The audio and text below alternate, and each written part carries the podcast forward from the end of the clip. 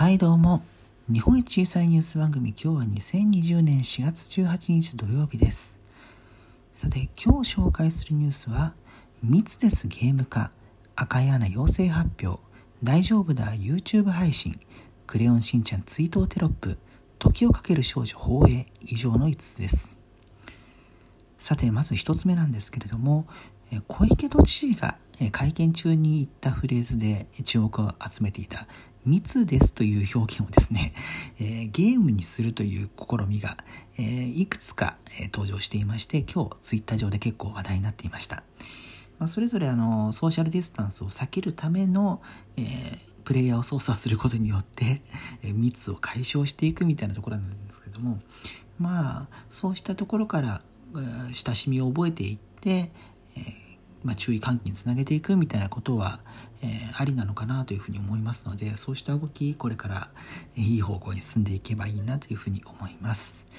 えー、続いてですね、えー、赤江玉緒アナウンサーもともと ABC 朝日放送のアナウンサーですけれどもこの方が新型コロナウイルスの陽性になったと発表されました。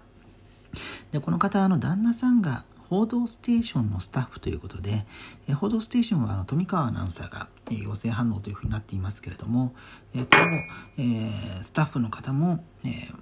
陽性というふうになっていて、まあ、赤い穴がどうなのかというのが注目を集めていたんですけれども赤い穴も陽性になっていたというふうに、えー、分かりましてであの娘さんには影響がないという陰性だったというふうな、えー、発表も同時にされていますが、えー、赤い穴の TBS の、えラジオの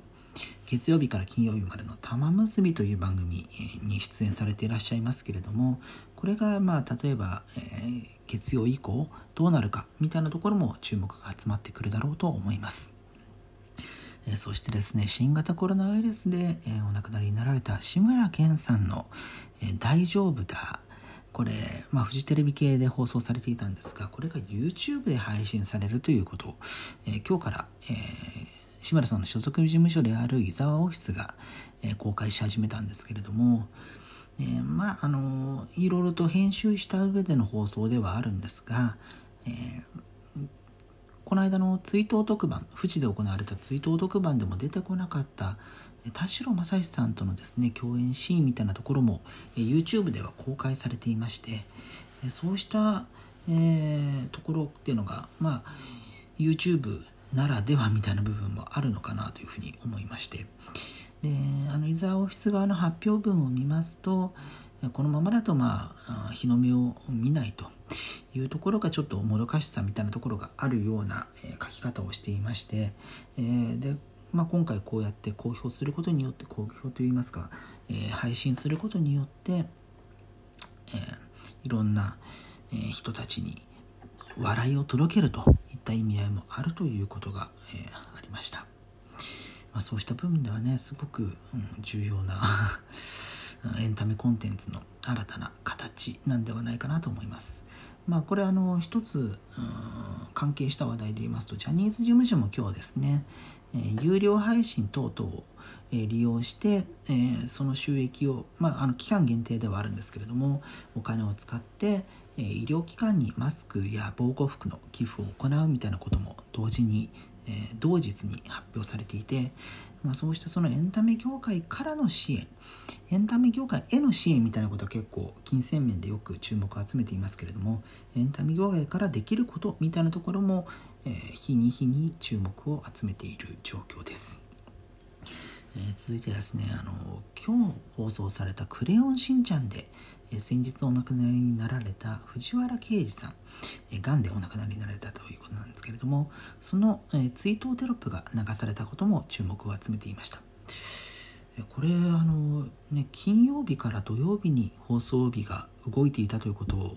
え、もしかしたら知らない方もいらっしゃるかもしれないんですけれども「ドラえもん」と合わせて、え、この、えー土曜日に変わったわけなんですけれどもそれでもなお、